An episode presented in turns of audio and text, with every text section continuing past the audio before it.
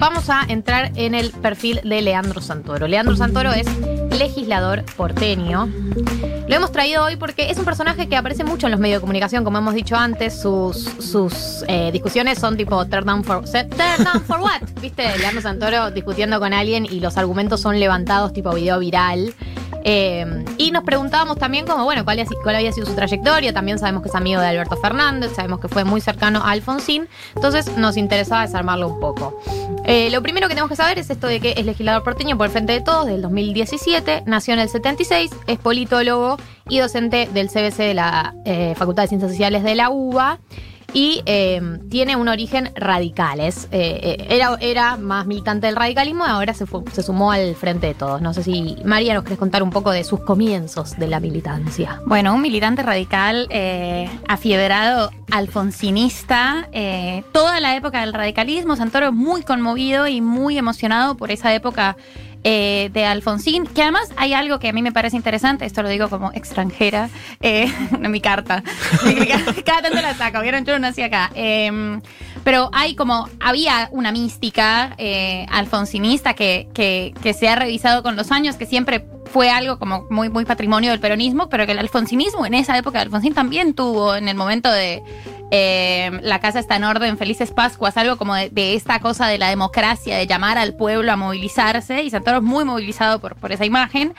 Eh, militó en el histórico comité los comités son las unidades básicas de ellos. la aclaración. Aclaración, María.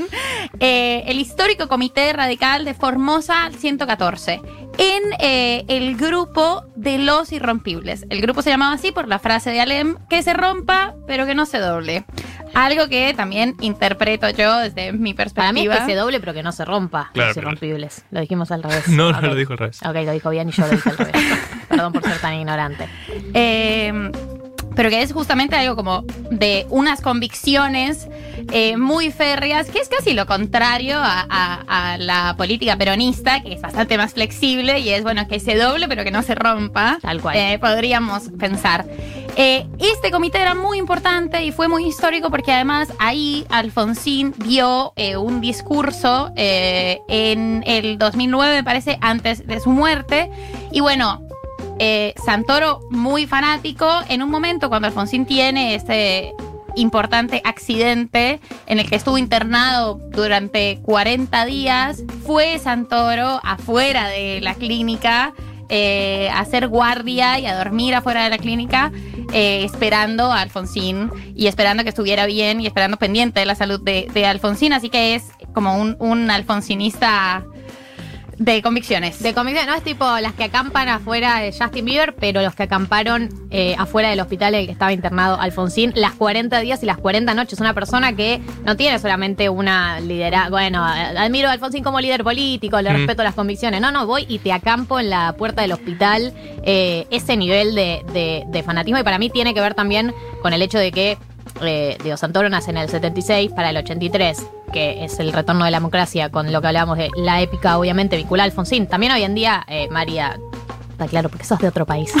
Eh, digo, todos los políticos y políticas que pasaron a lo largo de la historia argentina generan aguas, o sea, dividen aguas, pero Alfonsín, hay un consenso bastante amplio en casi cualquier persona que te habla de política, de un cariño medio entrañable hacia él, más allá de que hay críticas a su gestión económica o hay críticas a, a la ley de punto final y obediencia de vida. Eh, hay, hay, algo de su figura que quedó medio intocable y tiene que ver con, obviamente, la transición democrática y su rol de ser el primer presidente democrático. Y creo que en el caso de Santoro es como llevado a un caso ya muy fan de, Alfonsín. Bueno, además tiene eh, como una cosa del alfonsinismo, de ser y de, de, Alfonsín y de la figura de Alfonsín, de ser también como una persona de la cultura, ¿no? De las letras, como un gran intelectual, por lo que Santoro también se sentía muy conmovido. Después en su militancia dentro del, alfonsinismo es muy cercano a Leopoldo Muró, que era también una figura muy importante dentro del radicalismo, y ahí ellos empiezan a tener algunas eh, divisiones con un ala del radicalismo que se empieza a ir más hacia la derecha y ellos tensionando un poquito el radicalismo como más hacia la izquierda. Sí, así es. Eh, no, y también, digo, eh, también se van dividiendo entre quienes siguen apegados a la figura de Alfonsín. Digo, después de la presidencia de Alfonsín y ya seguimos adelante con los siguientes presidentes, eh, de la Rúa, ya la figura de Alfonsín como político, como referencia política del espacio, también se empieza a deshacer. Incluso quienes se quedaron dentro del radicalismo ya no tenían a Alfonsín como por ahí el referente. Y Santoro queda dentro de este grupo muy apegado a Alfonsín como referente político, también por su vínculo personal, seguramente. Asumimos, no sabemos. Sí, sí, el radicalismo, para tener una idea, Fernando de la Rúa no era del, o sea, era del radicalismo no alfonsinista, ¿se entiende? Alfonsín en su momento era muy apartado del radicalismo y mismo al final de su carrera y de su historia eh, no estuvo en, el radicalismo, digo, se tomó un par de años. Sí, sí eh, es que bueno, eh, digo, ya yendo como a la transición de el, desarmado del radicalismo como, como el espacio en el, que, en el que formaba parte de Santoro, cuando ya para el 2001, cuando era la época muy antipolítica, que se vayan todos, eh, Santoro seguía bancando el Alfonsín, una época en la que lo criticaban, y se va reduciendo cada vez más el alfonsinismo al punto de que eh, un, punto en el que el radicalismo de alguna manera lo traiciona a Alfonsín, que tenía eh, la, aspiración de ser presidente del partido, y ya directamente él se aleja y tiene unos últimos tres años, como decía Martín, de un Alfonsín eh, introspectivo eh, y de dedicarse a la lectura y a, otro, y a otra serie de cosas. Pero, sin embargo, Santoro mantiene vínculo con, con Alfonsín porque después de después del acampe en el hospital, después del hospital, empieza ahí el vínculo personal de tipo cenas, pasar cumpleaños juntos, cenas juntos, de consultarle para tomar decisiones. Digo, genera un vínculo personal con Alfonsín que ya me parece que es otra escala. Eh, no es lo mismo que sea tu referente político que tener un vínculo con esa persona.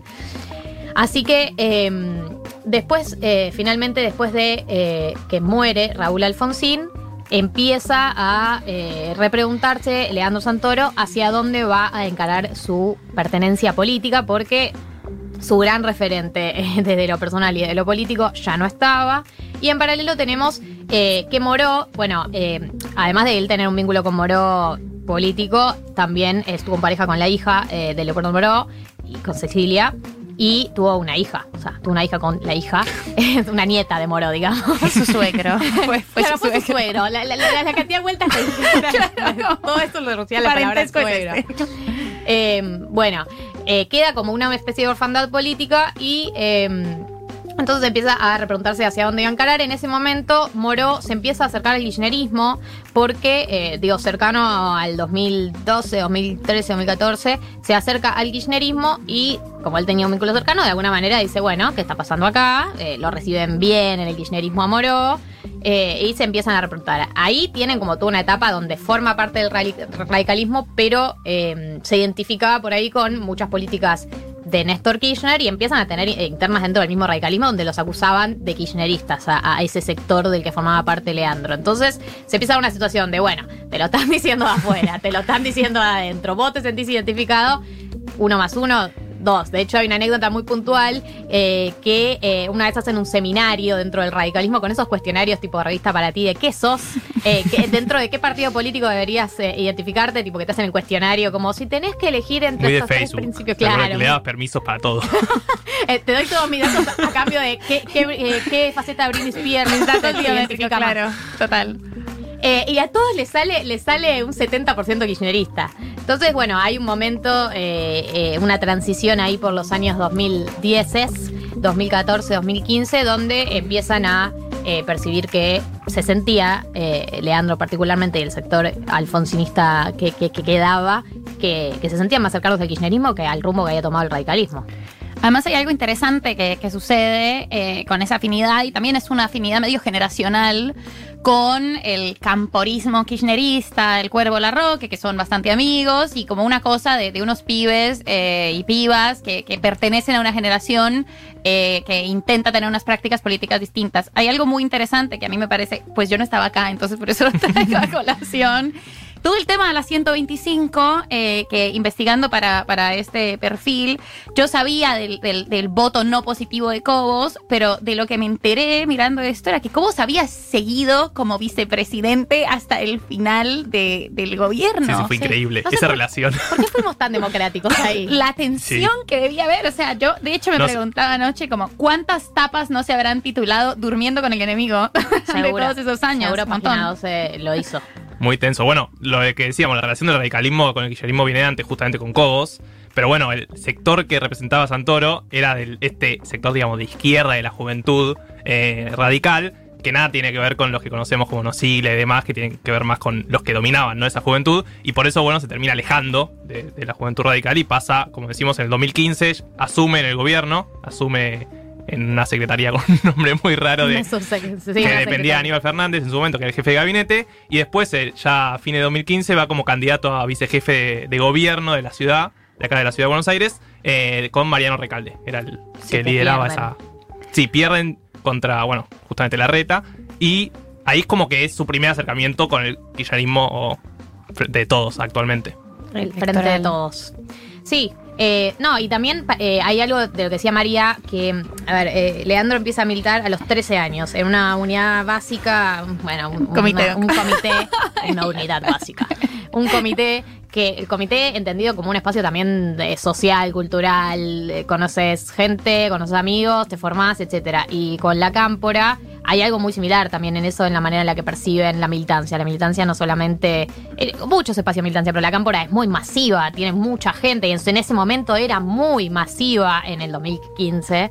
Eh, y también como, bueno, eso le rememora a, todo, ese tipo de militancia más amplio que simplemente la formación política. Yo el, el hilo que, que quería marcar aparte era la relación esa que tenía con Alfonsín de personal, que actualmente la, la tiene con Alberto Fernández, eh, que se conocieron porque se putearon en Twitter básicamente, Eso es hermoso. eh, y se fueron a tomar un café, pero actualmente...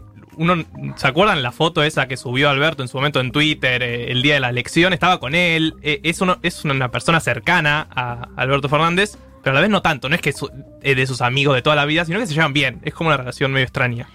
Fue un gesto, todo un gesto político. El, el- o sea, Alberto Fernández paseando a Dylan antes de votar, tomando café con medialunas con Santoro, el hombre del momento antes de la elección que lo iba a dar como presidente. Eh, tenemos ahí algunos.